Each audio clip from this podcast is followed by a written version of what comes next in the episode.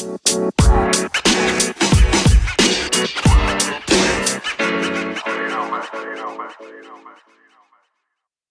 Planı Podcast'inin yeni bölümüne hoş geldiniz. Bugün de Can'la birlikteyiz. Can hoş geldin. Hoş bulduk. Evet, 2020-21 NBA sezonu yolculuğumuz bugün merkez bölümüyle devam edecek. Yani hangi takımlar senin de e, yakın olduğun, e, Wisconsin'in de Wisconsin eyaletinin de içinde olduğu, e, Milwaukee, Indiana, Detroit, Chicago ve Cleveland takımlarının olduğu merkez bölümünü konuşacağız bugün. Ama öncelikle tabii ki haberler var. E, bildiğiniz üzere yarın yani tam 1 Aralık'ta NBA sezonunun NBA'in yeni sezonu için ilk adımlar atılıyor ve e, bireysel takım bireysel oyuncu antrenmanları başlıyor. Bireysel antrenman yani, yani official olarak bireysel antrenmanlar. Çünkü oyuncuların kendi yaptığı e, antrenmanlar var. Onların dışında e, official olarak antrenmanlar başlıyor. Aynı zamanda e, 5 Aralık'a kadar da medya haftası yapılacak. Yani oyuncularla röportajlar yapılabilecek. E, o tarz e, işler olacak. 6 Aralık günü de grup olarak hani grup oyuncularının gruplar halinde idman yapabilecekler. Cümleyi kuramadım ben ama e, gruplar halinde idmanlar yapabilecek. Zaten 11 ve 19 Aralıkları arasında da preseason yani hazırlık maçları oynanacak. 9 gün sürecek burada da. Onun da e, fikstürünü NBA kendi sitesinde bulabilirsiniz zaten. Ve sonra da 22 Aralık ve 22 Aralık'ta yeni sezon başlayacak. E, sezonun ilk yarısı olarak adlandırılacak bu çünkü All-Star haftası olmayacağı için All-Star'dan önceki yani 4 Mart'a kadar olan kısım ilk sezon sezonun ilk kısmı 4 Mart 2021 5 ile 10 Mart arası bir ara verilecek. Burada herhalde oyuncuların en çok ihtiyacı olacağı ara olacak çünkü 72 maçlık çok sıkışık bir fikstür olacak. İkinci yarısı da 11 11 Mart'ta başlayıp 16 Mayıs günü sonlanacak. 18 ile 21 Mayıs arası seninle iddiaya girdiğimiz ve benim iddiayı kaybettiğim evet. e, play-in turnuvası yapılacak. Bunun evet. şeyini ilk beraber e, aynı ortamda bulunduğumuzda zaten ödeşmesini yaparız diye düşünüyorum. Evet, evet. E, kaç oldu bu? E, iyi bir seri sona erdi diye hatırlıyorum. Ve benim yaklaşık kazandığım yani ikinci iddia olabilir 27 iddiadan o yüzden mutluyuz. Arada bir oluyor. Evet, 2020 evet. daha ne kadar kötü olabilirdi benim adıma evet, diye düşünürsek evet. böyle. e, 22 Aralık, ay, hep aralığa gidiyor aklım ya. 22 Mayıs'ta da e, NBA playoffları başlıyor. NBA playofflarının bitiş tarihi de 22 Temmuz olacak. Çünkü bildiğiniz üzere 2021 Tokyo Olimpiyatları olacak. NBA oyuncularında gideceği e, bir e, organizasyon olacaktır.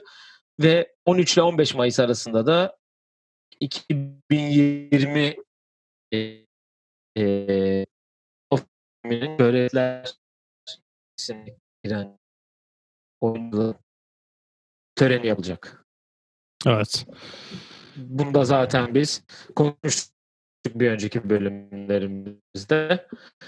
Evet sen söylemek istiyorsun. Nasıl bir e, tarih şeyindi bu? Nasıl yani, bir tarih e, skalası olmuş sence? Sıkışacağını zaten biliyorduk biz. O yüzden çok sıkıntı olmadı. Hani o 5 günlük arada da kaçırılan maçlar olursa ve hani daha tekrardan takvime konulması gereken maçlar olursa onları ayarlamak için öyle bir karar verdiler. O yüzden o 5 günlük ara herkes için tabii çok iyi olacaktır. O güne kadar e, fiksiyonun açıklanacağı zaman da o güne kadar ki fiksiyonun açıklanacağı, o 5 günlük arada da diğer fiksiyonun açıklanacağı söyleniyor ki Fixture açıklamadan biz de büyük ihtimalle bir sonraki bölümümüzde Christmas maçları tahminimizi de yapacağız. Evet onu İnşa- İnşallah açıklanmazsa kaçırmayız yani. Evet.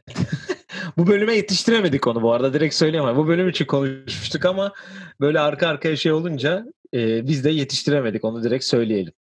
Evet ve hani e, Christmas biliyorsun hani zaten o maçlar oynanacak ve oradan para kazanmak için Christmas çok özel bir gün ama bence işte NFL'in de eğer normalde biterse ki Şubat'ın başında oynanıyor genelde Super Bowl. Şubat'tan sonra biraz vites arttırıp daha izlenesi maçları o günlere koymaları gerektiğini düşünüyorum ki en azından rating anlamında üst seviyelere gelsinler.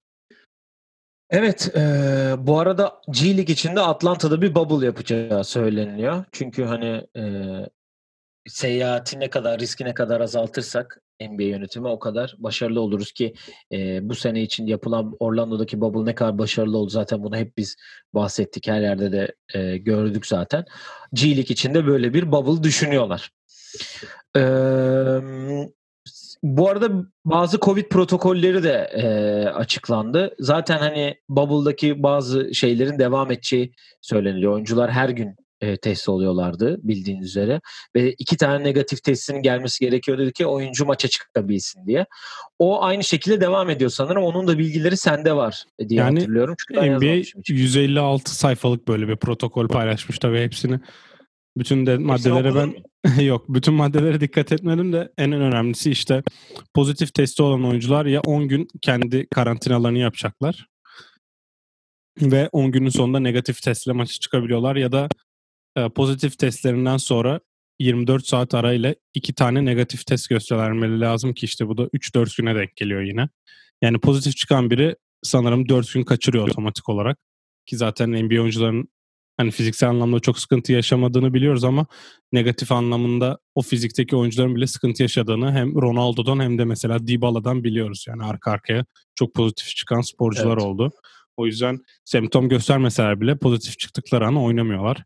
En önemli detay ise NBA'in küçük gruplar halinde ya da sayılı kişilerin pozitif çıkması bizim ligi iptal etmemizi sağlamayacak diye çok net bir açıklaması var ki NBA'de senin kadar para gibi kaybettik anlamında. Senin de dediğin gibi her gün test olduklarını varsayarsanız hani sanırım e, Bubble'da hem Furkan ve hem Metis Tybal bu test şeylerini de video, vloglarında göstermişlerdi. Hani hem burundan hem de ağızdan alınan sıvılarla yapılan testlere devam edilecek ki oyuncular her gün test olunca zaten pozitif negatifler belli oluyor.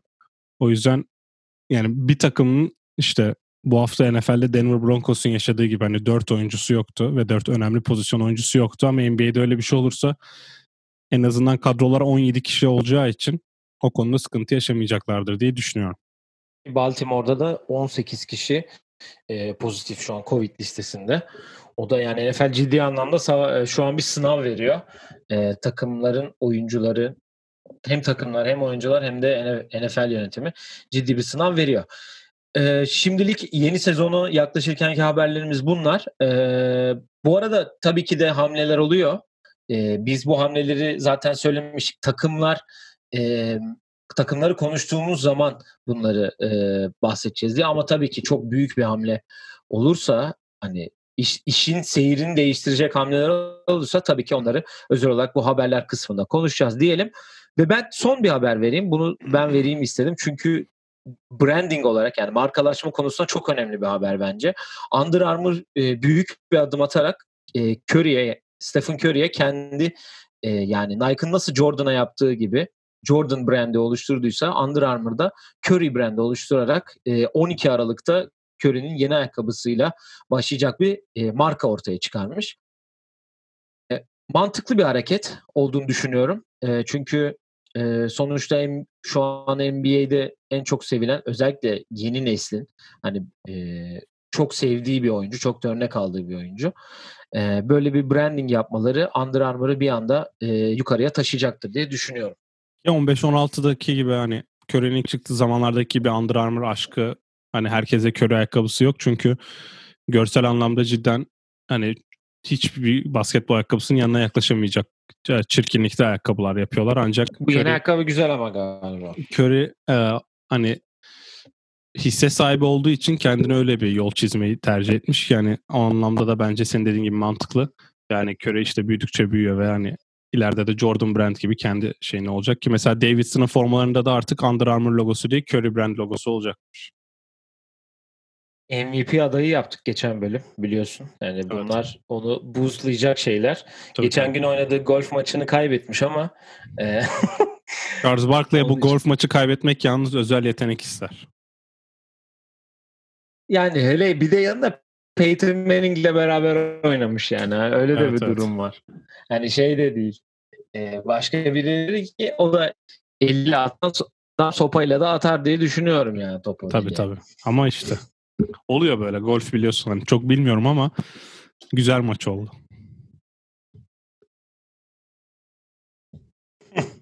evet, e, gelelim günün konu, konu konusuna, merkez bölümüne. E, merkez bölümünü konuşacağız bugün. E, Milwaukee'nin başı çektiği, hatta benim de gazete başlığımın e, Milwaukee güle oynaya olarak attığım e, bir klasikleşmiş başlık olarak burada sizlerle. E, Milwaukee ile başlayacağız. E, geçen seneyi NBA'de birinci olarak bitiren e, Milwaukee ile başlıyoruz. Büyük bir e, değişime gittiler. Büyük bir e, kadro yapısında değişime gittiler. Hatta e, Yannis'i nasıl ellerinde tutacaklar bu e, çok fazla merak konusu hala. Çünkü dışarıda yapılan hamleler de var. Miami'nin Bam Adebayo'ya extension'ı belli bir miktarda vermesi, Anthony Davis'in e, Yannis'in extension'ını bekleyip de imzalayacak olması diye e, haberler de var. E, tabloda görüyorsunuz zaten. Drew Holiday, Torrey Craig, DJ Augustin, Brian Forbes ve Bobby Portis gibi e, oyuncuları kattılar. E, dört tane rookie'leri var. E, ama gidenler kadrosuna baktığımızda Eric Bledsoe gibi, George Hill gibi, Wesley Matthews gibi, e, Ersan gibi çok büyük e, yani rotasyonun önemli parçalarını kaybettiler.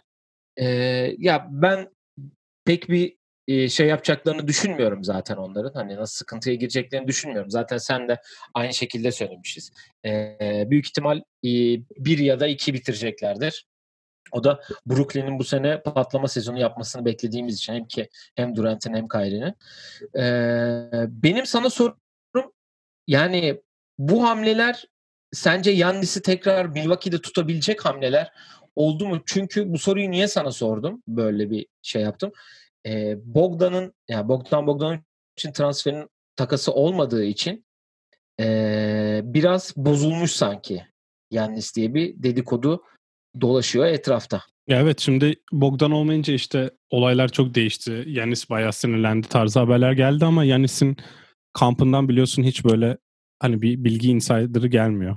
Ve işte ne olursa olsun biz bu konuda Yanis'ten hiçbir bilgi almıyoruz işte Lebron'un etrafı gibi hani nasıl diyeyim haber sızmıyor. O yüzden Yanis'in düşündüğünü bence öğrenmemiz çok zor. Ancak dün Milwaukee'ye uçtu ki kendisi zaten özel jetten videosunu, ay, fotoğrafını paylaşmış ve dün Packers'ın oynadığı akşam maçında da birçok Milwaukee ile e, birçok Milwaukee ile e, reporter şey diyor. E, Yanis'in Supermax'ı o imzalayacağı söyleniyor ve eğer Supermax'ı imzalarsa demek ki e, takım hamlelerinden memnun. Çünkü sonuçta Drew Holiday'i verirken bir nasıl diyeyim Alır geleceğini tamamen verdiler ve kadroya Drew Holiday istedi. Bence yani istedi ki Drew Holiday'i alabiliyorsanız alın dedi. Hani isim olarak Drew verdim emin değilim ama bence sen yani ise biz Holiday'i alma ihtimalimiz var. Alalım mı diye sordu. Bence yani tabii demiştir. Çünkü Bledsoe'nun playofflarda yaşadıkları ve karşında da sonuçta hani geleceğini veriyorsun ama Yanis varsa o 2025 first round hakkı çok önemli değil diye zaten konuşmuştuk. Bence Yanis mutlu ama asıl olay playoff'ta bu takım artık NBA finali görecek mi göremeyecek mi? Sence görürler mi? Ben de onu sorayım. Geçen sene görmemesi çok büyük bir yara oldu onlar için ama e, bu senede şöyle bir dezavantajları var. Brooklyn gibi bir dezavantajları var karşısında. Çünkü basketbol oynamayı özleyen iki insan var orada. Ne kadar ikimiz de eleştirsek de ne kadar ben sevmesem de ikisinde. Ee, Brooklyn onları biraz zorlayacaktır diye düşünüyorum. Ama tabii Brooklyn'le oynamaya gelene kadar yani biri bir biri iki bitirdiği zaman bunların en son en iyi ihtimal karşılaşacakları yer Doğu finali olacak yine.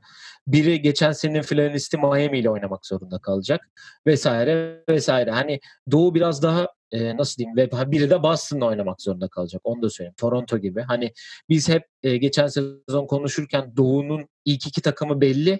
Ark, alttaki 3'ten 8'e kadar olan kısmı zor diyorduk.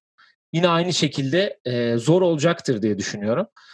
E, benim buradaki e, düşüncem aslında senin bu sonraki soruna böyle bağlayacağım bu arada düşüncemi. Mike Budenholzer sence bu dakika nasıl diyeyim dakika aşkına minute restriction aşkına devam ed- edecek mi yani? Hani buna devam ederse çünkü benim düşüncem senin bu soruna da cevap olacak. Bu takım yine bir adım atmayacak. Yani yine playoff'ta Yannis 35 dakika mı oynayacak? Hani bunu ligde yaparsın eyvallah buna okeydik zaten. Hep okeydik yani. Milwaukee elendiği zaman da bunu söyledik. Ligde yaparsın oyuncuların dinlenirsin. Hele şimdi sık, çok sıkışık bir sezonda eminim ona işine yarayacaktır bu dakika sıkıştırma. Ama yani playoff'ta buna devam ederse yine çok fazla ileri gidemeyecek yani. Sence devam edecek mi buna? Ya bir kere biz geçen sene de çok söylediğimiz gibi Brett Brown hakkında bu sene de Mike Budenholzer için söylemek bence çok mantıklı olur. Bu son şansı yani. Ve Milwaukee sonuçta bir nasıl diyeyim bir Miami Heat değil, bir Los Angeles Lakers, bir Los Angeles Clippers ya da Golden State değil. Free agentlar sıraya girmiyor Milwaukee ile anlaşmak için ve bu kadroda zaten 30 yılda bir ellerine geliyor. Hatta 40 yılda bir ellerine geliyor. Yani 2001'de, İlk defa böyle bir kadroları var. 2001'de Doğu finali oynadılar yanlış hatırlamıyorsam. Ve ondan beri yani Yanis şu an Bucks tarihinin son 30 senedeki en en büyük oyuncusu bir tane Doğu finali var. O da iki Michael Red'i. Michael Red'le beraber 2-0'dan 4-2 seri verdiler. Yani onu da dipnot olarak geçelim orada. Ki geçen seneki rezili bence çabuk unutuyoruz Miami finale kaldığı için ama Miami'yi süpürüldüler. Nereden baksan. Evet. Yani Yannis'in sakatlığı tabii ki burada çok büyük bir şey. Ama Yannis varken de 3 maçı kay- yani 2,5 maçı sonuçta kaybettiniz ve hani ben burada yani Milwaukee mantıklı hamleler yapıyor ve ben burada bir Chris Paul tarzı bir hamle bekliyordum. Çünkü Drew Holiday'de bir e, yaratıcı değil yani playmaker değil bence. Ve playoff'ta sen Drew Holiday bizi taşı dediğin zaman sıkıntılar yaşayacaktır. Evet e, Portland'a karşı çok iyi bir seri oynadı bundan 2-3 yıl önce ama savunmada çok büyük katkısı vardı. Şimdi burada Bam Adebayo'nun geçen sene oynadığı basketbolu gördükten sonra Yanis'i öyle kullanmamak bence çok büyük saçmalık olur. Çünkü yani Yanis'i Bam gibi kullandığını düşünürsen daha da dominant bir oyuncu olacak ki daha ne yapsın yani bu adam.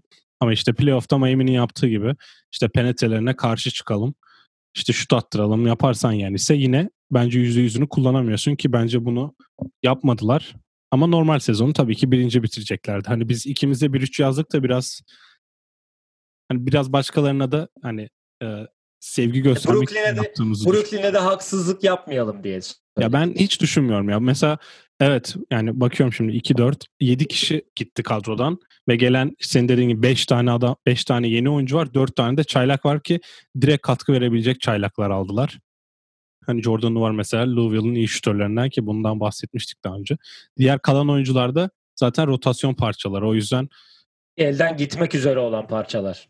Aynen. Golden State'te de bahsetmiştim. Hani bunu adamlar bazı takımları sadece işte back to back'in ikinci günde yakaladığı için alışkanlıktan dolayı yeneceklerdir. Geçen sene 70 maç kazanması beklenen takım bu sene çok rahat işte 72 maçın işte 60'ını belki Yok çok oldu ya 60. Evet ee, onu da söyleyelim. Şimdi sona sona götürmeyelim. O geçen sefer sonda yapmıştık. Sence kaç maç alır 72'de?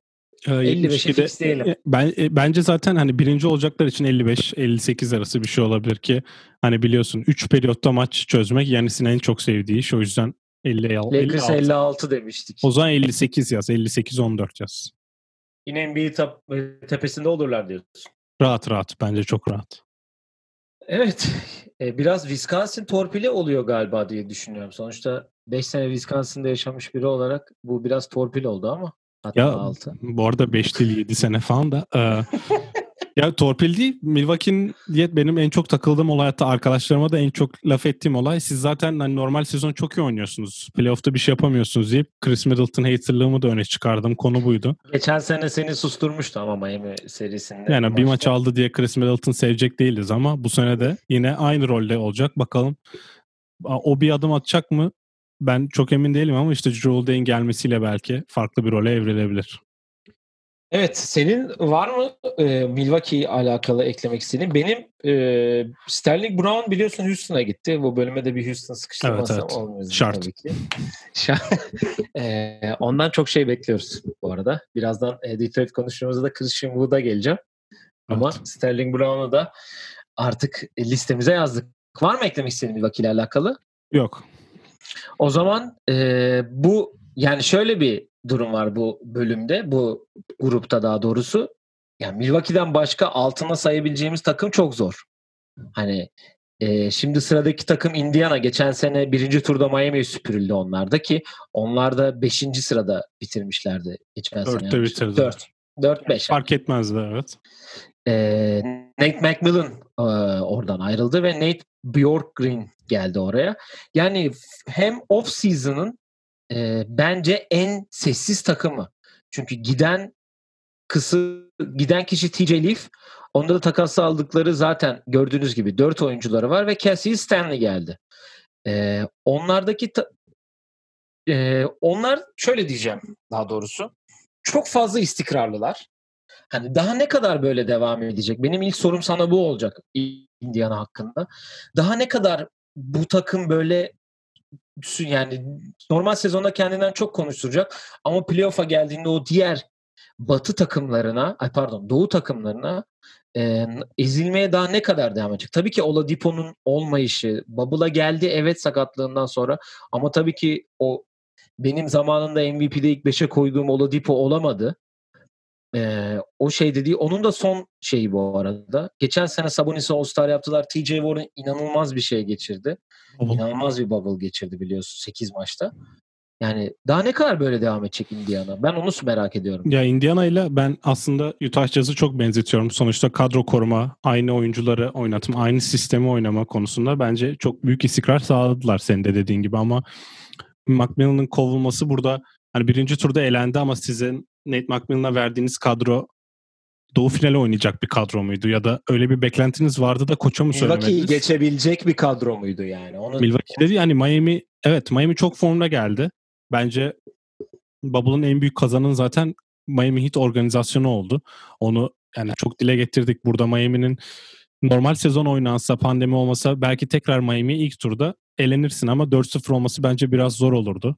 Sonuçta Indiana hani playoff konusunda son 10 yıldır herhalde full playoff yapıyordur diye düşünüyorum. Hı hı. Son 10 Miami yıl olmasa bile en azından bir istikrarları var her Miami zaman gibi. Indiana. Ha Indiana. Ve Miami'de e, Wade'in senesinde yapamadılar diyecektim. Evet evet. Ve hani şimdi yeni koç getirdiniz ve bu yeni koç geldiğinde bir hani NFL'de de bunu gördük. Ve Tampa Bay Buccaneers'dan örnek vereceğim. Hani işte Tom Brady geldi. Bütün sistem değişti. Yeni koçla oynama sıkıntıları yaşadı ve zaten Tony Romo onun için demiş ki yani bu 7. haftada maç içinde yaptığı tekrarların tamamını genelde training camp'te yapılıyor. Yani o kadar tekrar şansı daha yakalayamadı. Adam 7 maça çıktı diyor. Ve bu bence Pacers için de olacak. Yani hocanın istediğini yapmaya çalışırken sıkıntılar yaşayacaklar. Çünkü yeni koç evet. Kadroda tamamen aynı ama şimdi kadroda TJ Warren 4 numara oynarken inanılmaz bir performans gösterdi. Ki ben bu hani görseli yaparken 3 numaraya yazdım ama ben eminim ki TJ Warren 4'te oynaması lazım. E bence Sabonis de kendisini artık bu kadronun en önemli oyuncusu yaptı ve tartışmasız diye düşünüyorum bu olayı. Yani Sabonis nereye götürürse bu takım oraya gidecek. Oladipo ne, ne kadar iyi dönerse dönsün diye düşünüyorum. Çünkü kontratın son senesi ki kontratın son senesinde kötü oynayan basketbolcu bulmak zor. E Miles Turner da bütün yaz yani bütün off season bence yalandan da olsa takas konularına girdi ama gitmeyeceği bence çok belliydi. Çünkü beklentiyi bence karşılamıyor ve çok büyük eksileri olduğunu düşünüyorum. Eğer onu elden çıkarabilirlerse çıkarırlar ama bu benchle 5. ve 9. arası hani bir istikrar olduğu için bence yine playoff yapacaklar ama işte 5-9 arası neresi olursa olsun deyip ben sana bir soruyla geleceğim. Sence bu takım Atlanta Hawks'tan iyi mi? Buna Atlanta bölümünde mi cevap versem? Ya çünkü tam Atlanta'nın bütün kadroyu tekrar böyle görmem gerekiyor diye düşünüyorum. Yani evet Atlanta çok iyi hamleler yaptı. Bogdanovic olsun, e, Rajan Rondo olsun. Çok iyi hamleler yaptı. E, ama şimdi bu kadroya baktığın zaman da e, tecrübe anlamında Malcolm Brogdon gibi bir e, winner takımda oynamış diyeceğim. Çünkü ya Milwaukee sonuçta onun zamanı o Milwaukee'deyken de iyi. Çok iyi bir performans. Winner bir takımdı. Oladipo gibi, Sabonis gibi iki All-Star olan bir takım senin dediğin bu süreklilik Utah hani şey gibi olacak bu. Utah e, şeyden iyi mi? Hani atıyorum yeni hamleler yapan kim vardı Batı'da? Phoenix. Utah Phoenix'ten iyi mi? Mesela. Anladın? Diyeceksin ki orada da Chris Paul var, Devin Booker var. Şey var. Orada da Trey Young var. İşte Bogdanovic'i aldılar. Rondo geldi. Chris Dunn geldi. İşte burada da diyorsun ki ee, diğer tarafta şeyden iyi mi? Utah'tan, Donovan Mitchell'dan, Rudy Gobert'den iki Osara. Tam tamına aynı senaryo bence. Ee, ben Indiana'yı yine bir adım öne koyacağım. Çünkü dediğin gibi beraber oynamış bir takım. Çok düzde bir takım. Yani hiç önemli imza, hiç önemli e, e, bir dedikodu da sadece Gordon Hayward için çok uğraştıklarını biliyoruz. Onda da Miles Turner e, ve Doug McDermott'ı önermişler. Boston'da arsızlık edip Miles Turner ya TJ Warren ya da Oladipo'yu isteyip böyle bir arsız teklifle gitmiş Boston'da evet, ki evet. sadece sign and trade yapıp da future pick alan Danny Ainge'in de böyle bir arsız teklif yapması. Hani hayır dese bence daha mantıklı bir cevap olurdu onlar için. evet. Ee, ben Indiana'nın şu an daha iyi olduğunu düşünüyorum.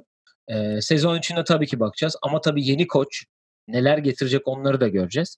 Ee, Yeni Yani- koç hakkında şöyle bir bilgi vereyim. Ben Nick Nurse'ün kitabını okuyorum. Ondan e, onun da Nate Bjork'un da adı çok geçiyor ve yani birlikte uzun çalışmanın nedeni aynı kafada olmaları ve hücum anlamında Nick Nurse ile çok aynı şekilde düşünmesi ki bu çok yetenekli oyuncuların oldu. Yani NBA'nin en iyi 15 oyuncusu derecesinde değil ama 15-50 arası 4 oyuncusu vardı. 3-4 oyuncusu vardı sen Indiana için. Oyunculara belirli bir özgürlük verildiğinde Nick Nurse'ün hücumunda düşündüğün zaman başarılı olabileceklerini düşünüyorum ve hani bence Atlanta'nın bu arada kesin önündeler de e, son günlerde dinlediğim başka podcastlerde falan çok tartışma konusu oldu. Ondan sana da sormak istedim. Yani Indiana için en son şunu söyleyeceğim ben. Ee, Oladipo gibi, Sabonis gibi iki tane All-Star'ım var. TJ Warren neler yapabileceğini zaten gösterdi. Miles her zaman her takımda olması gereken bir tehdit olduğunu ben düşünüyorum. Hani tepeden e, şut da atmaya başladı artık. Hani o stretch e, chain'e o da biraz daha girmeye başladı. E, ilk beşe baktığın zaman diyorsun ki wow, bu takım doğuda ilerler. Ki bu takımı sen batıya bile koysan şu haliyle batıda bile bizim bu yazacağımız 5-8'e değil de 8-10 arasında hani play-in oynayacak yerde olabilir. Ki Batı'nın Evet. ne kadar zor bir konferans olduğunu da biliyoruz. Ee, bu yüzden hani tek sorunları bench ve hiçbir hamle yapmadılar. Nasıl bir sezon geçecekler açıkçası ben çok merak ediyorum. Evet. Var mı Indiana'ya ekle- eklemek istediğin bir şey yoksa Ya son olarak ben Indiana ve Milwaukee kapsamında bir şey söyleyeceğim. Çünkü hani burada 5 takım konuşuyoruz. İkisi en uzun konuşacağımız takım oluyor. Yani diğer 3 takıma da diyecek çok şeyimiz yok. O yüzden ilk fixture açıklandığında ben sanırım burada bahsetmiştim. Aynı bölümde oynayacak, aynı grupta oynayan takımların diğer 4 takımla 6'şar hatta 8'er maç yapma olasılığı olacaktı. Ki bu Indiana ve Milwaukee için inanılmaz bir olay olur. Çünkü Doğu'nun dip- dibindeki 3 takımla 8'er maç oynadığını düşündüğün zaman çok net galibiyetler alabileceğin bir grup oluyordu.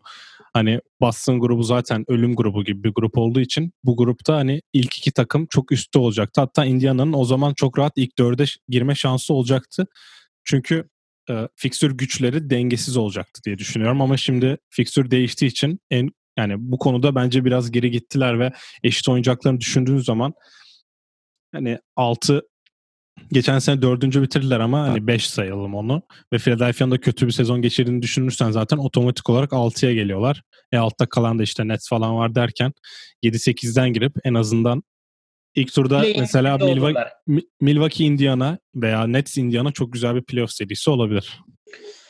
Evet bakalım. Yani oraya kadar hayırlısıyla gidersek. Ha, bir de pardon bir de Indiana son 3 yıldır galiba e, Boston'a da süpürüldüler. Değil mi? 2 sene önce. Bu sene de geçen sene de süpürüldüler. O yüzden artık playoff'ta da bir şeyler yapma yani bir şeyler göstermeleri gerekiyor. bir galibiyet almaları gerekiyor. En azından en azından.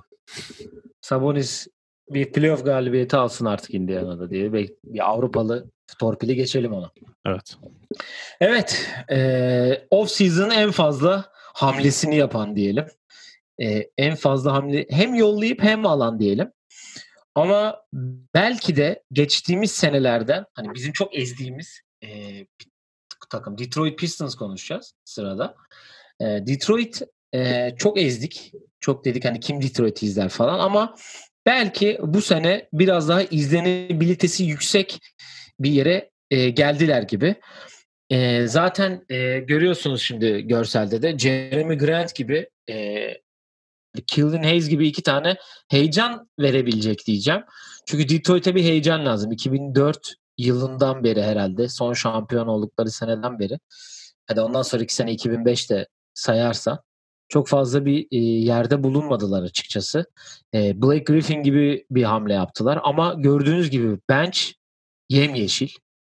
E, giden tarafı liste uzun ama bence kaybettikleri iki tane önemli isim var ki birisi Christian Wood, öbürü de Luke Kennard gibi iki tane isim. Hani Tom Maker'ı kaybetmek ne kadar onların içine gelmedi ya da Tony Snell'i kaybetmek ya da Jordan Boone'u kaybetmek ne kadar işlerine geldi bilmiyorum ama sana şunu soracağım. E, Derrick Rose özelinde bir şey soracağım. Bir istatistikle geleceğim ve e, şöyle diyeceğim. Derrick Rose geçen sene 50 maça çıkmış Detroit'te. 18 sayı 5.6 asist ortalama yapmış. Derrick Rose MVP olduğu sene 25 sayı ve 7 asist ortalama oyla oynamış.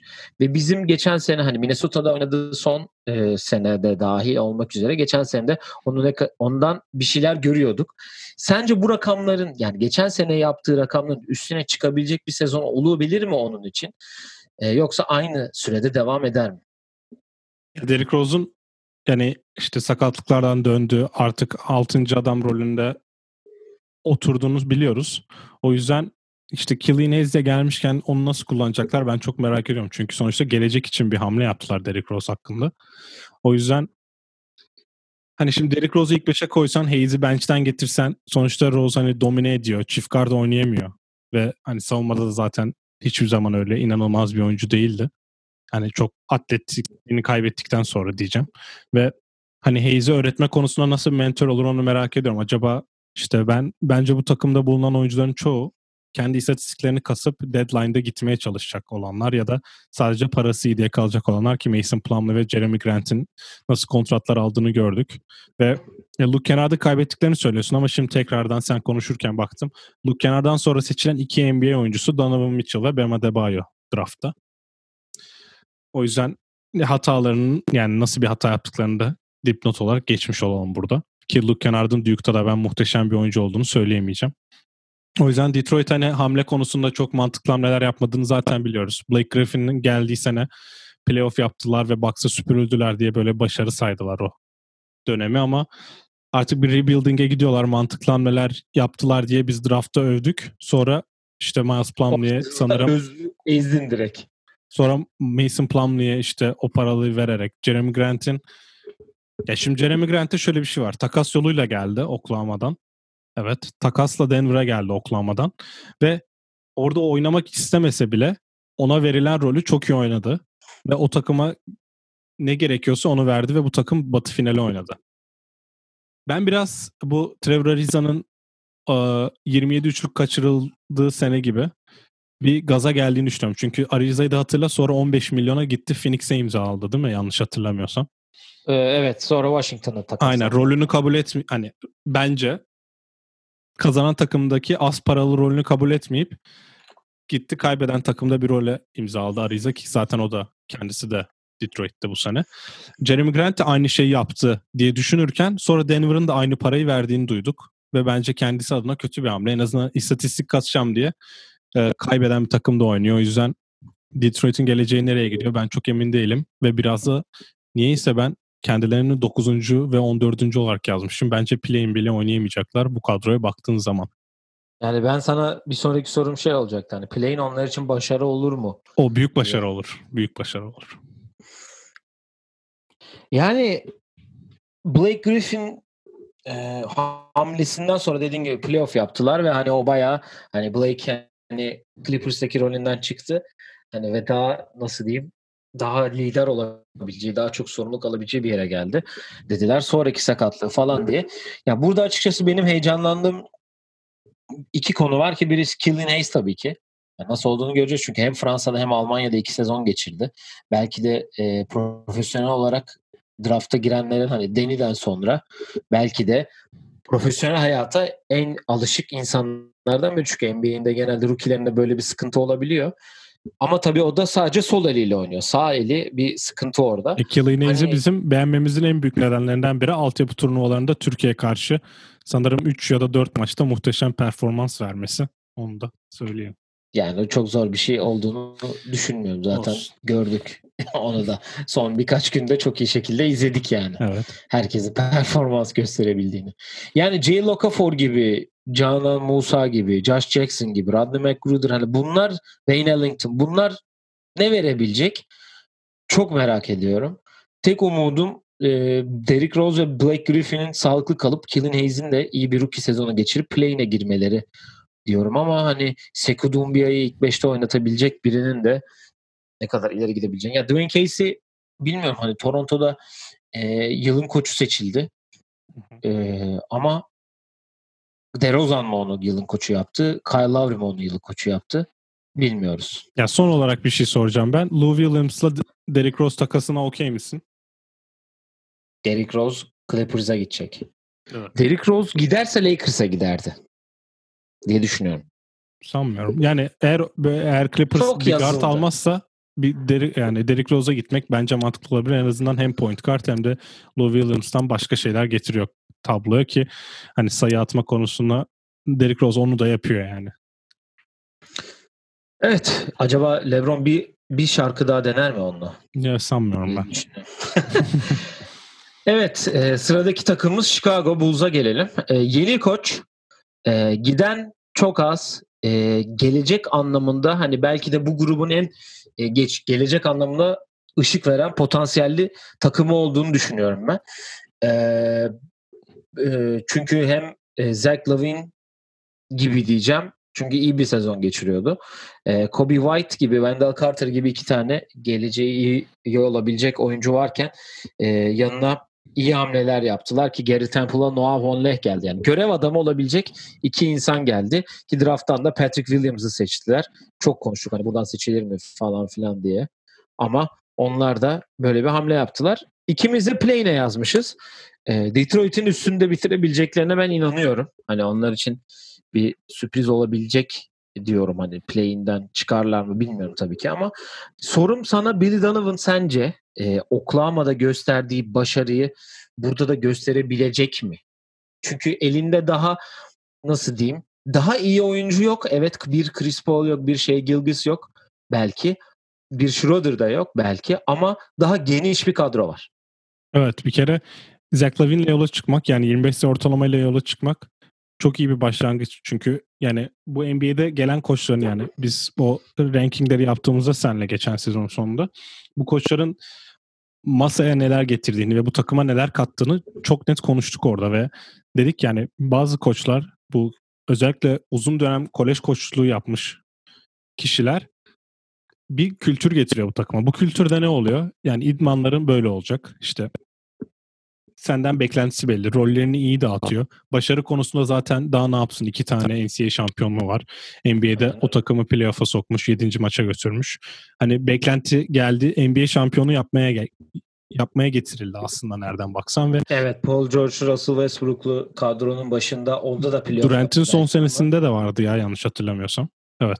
Durant'in son senesinde geldi. 15-16'da geldi Billy Donovan. Evet.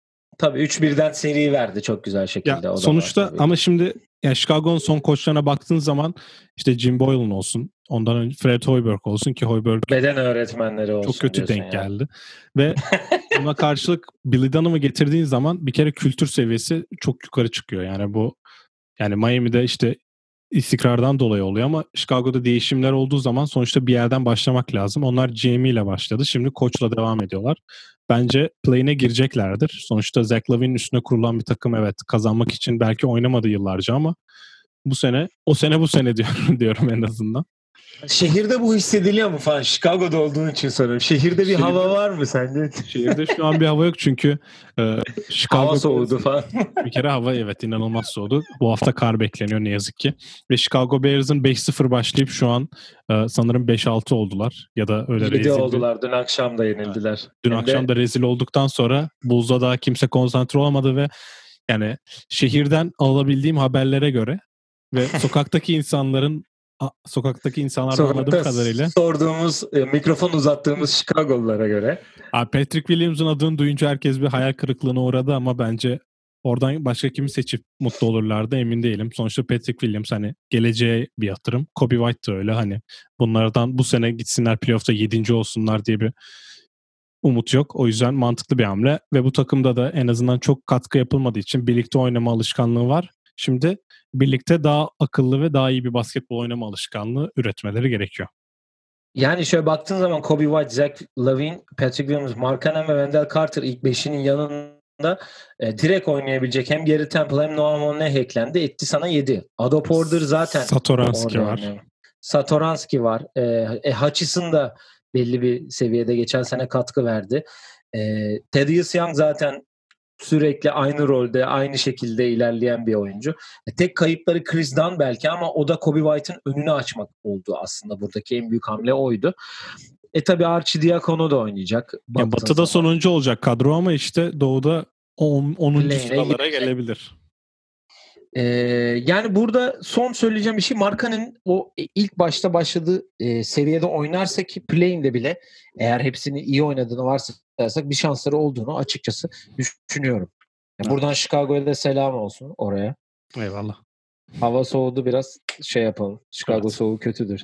Diyelim ve e, bu, bu bölümün son takımına Cleveland Cavaliers'a gelelim. E, temsilcimiz Cedi Osman da oldu. Cleveland Cavaliers'a gelelim. Yani JB Bickerstaff'le e, sezona devam ediyorlar. Geçen sene e, neydi koçumuzun adı? John Beeline. John Beeline'ın e, ayrılışından sonra e, göreve gelmişti zaten. Oyuncular tarafından seviliyor. E, sonunda Tristan Thompson ayrıldı. Onu bekledik. Hala Kevin Love'ın ayrılmasını bekliyorum ben bu arada. Yani biz ikimiz de ya ben direkt 15 dedim. Çünkü hani e, kadroya baktığın zaman bu kadro ne yapabilir diyorsun. Yani Javal McGee gibi dün Tom Maker'ı eklediler. Damian Dotson geldi. Isaac Okoro onları büyük bir e, hype'a soktu. Ama şöyle bir baktığın zaman e, aynı pozisyonda oynayacak 5 tane falan adam var. Evet. Hani bu 5 adam nasıl oynayabilecek? E, buraya bir Mike Budenholzer gelmesi lazım ki bu minit e, dakika şeylerini halletsin ki yani çünkü baktığın zaman e, Cedi ile başlayan bir Okoro aynı şekilde. Exum hani belki 2 numara daha fazla ama 3'e de oynadığı oluyor. E, Kevin Porter var. E, Dean Wade var. Hani nasıl bir rotasyon olacak ki bu takım basketbol oynayabilecek? Ya bu arada Dylan Windler de onlardan biri. Hani Belmont mezun. Geçen sene sakattı çok oynayamadı ama ben hani kolejde karşılıklı oynadığımız için biliyorum Windler'ı. O da hani Cedi'nin fiziğine çok yakın bir fiziği ve e, daha şutör özellikle bir oyuncu. Yani bu takımın en büyük sıkıntısı herhalde hani senin de dediğin gibi aynı 3 numara pozisyonda çok oyuncuların olması ve neredeyse hiç 4 yani NBA 4 numaraları yok ellerinde. Ve işte yeri geldiğinde Cedi'yi devşiriyorlar 4 numaraya. Yeri geldiğinde Larry devşiriyorlar ki bunlar hani ana pozisyonu onlar olmayan oyuncular ki Kevin Love da artık NBA'in 5 numarası oldu. Evet Andre Drummond'u aldılar ama o da kontrat senesi ki Drummond hani çok istatistik kasan bir oyuncu o yüzden. O konuda hani şimdi Javal McGee de getirdiğin zaman arkasına hani ne alacağını biliyorsun artık pivotlarından. O yüzden yani kaz, maç kazanma anlamında bence sıkıntı yaşayacaklardır. Özellikle Isaac Okoro'yu getirip işte sen geldin artık guardların hepsini sen savunacaksın diye bir draft yapıldı. Ve hani En iyi almamaları büyük bir ya 5. sıradan seçtiler. O biraz şans oldu. Çünkü nasıl diyeyim? Yani ilk, evet sonuncu bitirdiler Doğu'da. Ve ilk üçten seçseler şimdi Edwards'ı alsan yine aynı pozisyon. İşte Lamela'yı zaten alsan iki gardın var. James Wiseman'ı alsan pivotun var. Hani evet düştü oyuncular. Deni Avdia'yı alma şanslarını biz çok konuşmuştuk ama yine o da 3 numaraydı. Okoro'da herhalde daha başka bir şey gördüler ve geleceğini daha parlak gördükleri için onu aldılar. Ve bu hamleyi yaparken de Garland'la Sexton'a uyumlu birini alman lazım.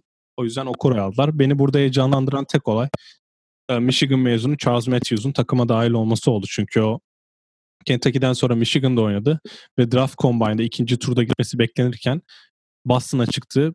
E, özel idmanda ACL'ini koparıyor ve o yüzden bir sene oynamadı. Bu sene Cleveland'ın kadrosuna geldi ki o da 3 numara oynayabilen bir oyuncu. bu sene o sene yani onun için. İnşallah. Ama işte 3 numara rotasyonuna ekleyen ekleyen 5. kişi oldu yani nereden baksan. Yani dedim sana da o gün söyledim. 2K'de bile adam diyor ki hani e, aynı pozisyonda dört tane adam var. Birini yollamamız lazım. Gibi deniyor. Yani kadroda kimsenin geleceği şu anda belli değil gibi gözüküyor ki e, buna en başta Kevin Love'ı yazabiliriz. Onunla ne olacağını açıkçası bilmiyoruz. Hep bir Portland aşkı onun için hani orada Artık olduğu o kapı kapandı da. şey çıkıyor. Ama dediğin gibi o kapı kapandı. Hani ne olacağını bilmiyoruz. Kendisi sürekli New York'ta idman yaptığı için hani videolarını görüyoruz. Biraz pazarlıyor kendini. Ya burada gözüküyor. şöyle bir şey var. Jordan Clarkson nasıl Utah'a gittiğini hatırla. Hani kötü takımda yüksek sayı ve iyi yüzdelerle attığın zaman seni biri dikkatli izliyor. Bu olduğu zaman da hani burada mesela biri iyi performans gösterirse belki deadline'da biri der ki bak yani şimdi örnek olarak veriyorum. Cedi ya Cedi'ye bak 16 sayı ortalama %40'la üçlük atıyor. Biz bir şans verelim belki kazanan bir takım için bu hamle mantıklı olabilir ya da atıyorum işte Kevin Love. Gerçi Kevin Love'ın kontratı yüksek de kontratı az olan birilerine. İşte Larry Nance'in zaten takasla Warriors'ın çok istediği konuşuluyor. Çok beğendiklerini o sisteme uyacağı söyleniyor. Hani Javel McKee'in de ben eğer şey olursa buyout'la belki başka bir takıma gidebileceğini düşünüyorum. O yüzden hani burada insanlar biraz kendini oynayacak ve maç kazanma konusunda da sıkıntı yaşayacaklardır herhalde. Ya büyük ihtimal Bat Doğu'da da son sırayı alırlar gibi düşünmüşüz yani ikimiz de ben direkt hatta demişim. Ee, peki son sırayı alırsa potential e, bir numaradan önümüzdeki sene kimi alırlar diyeyim son sorum olarak. Ya, ön, 2021 draftı zaten kolej basketbola başladı. Heyecanla izliyoruz. Hani benim de iki tane çok beğendiğim oyuncu var. Jalen Suggs ve Jalen Johnson. İsimler aynı. Denk gelmiş bu arada şu an farklı. ya biz Kate Cunningham'den de çok bahsettik ama yani Johnson evet pivot. Hani Suggs'la Cunningham ikisi de bir numara. Şimdi Sexton'la Garland'a sen anahtarı veriyorsan ki bu o doğru tercih mi onu da bence bu sene göreceğiz artık. O karar verilecek.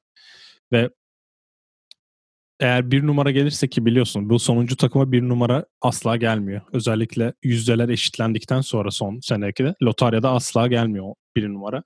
O yüzden yani ben Sexton'la Garland'ın bu sene ne yapacağını görüp sonra karar vermeleri gerektiğini düşünüyorum çünkü yani rebuilding yapsam bile bu kadroyu tamamen başarılı hatta play'ine sokmak için birçok hamle en azından Detroit gibi bir hülle deniyor sanırım ona bir hülle yapılması gerekiyor. Eski Türkçe mi peki yoksa? Olduğu kadar. evet e, ağzına sağlık. E, biz de merkez grubumuzu bu şekilde e, bitirdik.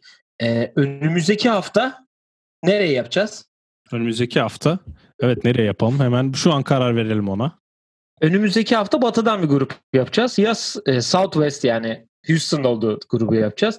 Ya da e, Northwest yani Denver, Oklahoma, Utah ve Portland'ın olduğu bir grup. Geçen yani fark etmez bana ikisi de aynı. Sonuçta 1-2 1-2 yaptık. Batı'da geçen sene 3. kim bitirdiyse onun olduğu konferansı yapalım. Bakıyorum şu an. Geçen sene 3. Denver, Denver bitirmiş olması lazım.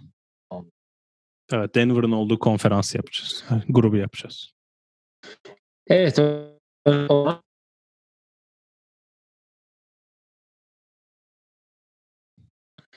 Yani Houston'ı sona bırakacağız öyle diyorsun yani. Evet evet. Peki öyle olsun. Belki o zamana kadar Houston'da bir hamleler de gerçekleşebilir. Evet evet. evet. Ee, e, merkez konferansında bitirdiğimize göre bugünün de sonuna gelmiş oluyoruz. Var mı eklemek istediğin herhangi bir şey? Yok. Önümüzdeki bölüm zaten hani haberleri ve tahminlerimizi yapmaya da devam edeceğiz. Christmas maçlarını da belli edelim. En azından onları da konuşuruz bir sonraki bölüm. Evet. Evet efendim. Et Oyun Planı Pod Twitter, Instagram, Facebook, YouTube Spotify ve Apple Müzik hesaplarımızdan bizleri takip edebilirsiniz. Abone olmayı ve YouTube'dan izleyenler ve dinleyenler için videoyu beğenmeyi unutmayalım. Ee, geçen bölüm bahsettiğimiz tişörtlerimiz için de e, yakında gerekli açıklamayı tekrar yapacağız zaten. Ama tabii ki yine bizim sosyal medya hesaplarımızdan bize soruları sorabilirsiniz diyelim. Ve hoşçakalın diyelim. İyi günler. Hoşçakalın.